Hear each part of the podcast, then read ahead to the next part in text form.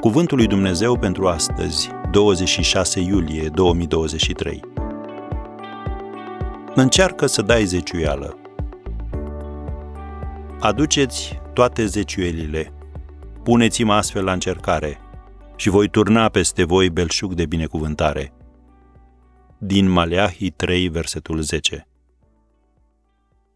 ai grijă să nu creezi un sentiment al îndreptățirii, crezând că banii sunt ceva ce ai câștigat tu singur.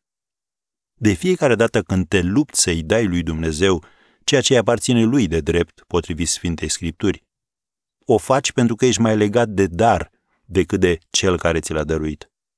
Dacă nu ai încercat niciodată să dai zeciuială, citește din nou cu atenție acest verset din Biblie.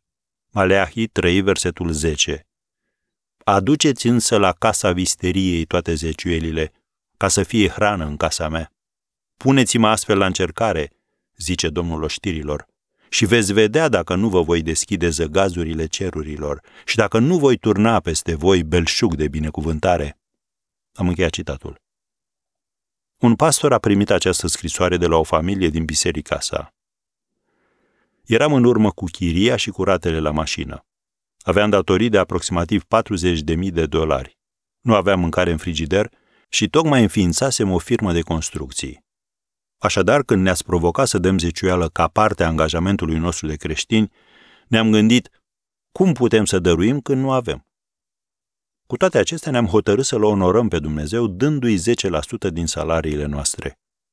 Chiar în prima săptămână am cunoscut un contractor care ne-a cerut să construim o casă și apoi altele și altele, așa că nu ne-am mai pus întrebarea cum o să ne împlinim angajamentul față de Dumnezeu. De fapt, am mărit dărnicia noastră. Și dacă povestea s-ar termina aici, tot ar fi una fericită. Dar noi nu-L putem depăși pe Dumnezeu în dărnicie.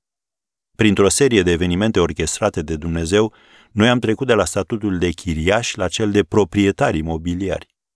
Astăzi ne bucurăm de binecuvântare financiară. Și chiar dacă această mărturie vorbește despre încrederea noastră în Dumnezeu, când reflectăm la ea, nu reușim să găsim un răspuns la întrebarea care a fost până la urmă sacrificiul nostru. Am încheiat citatul. Așadar, încearcă și tu.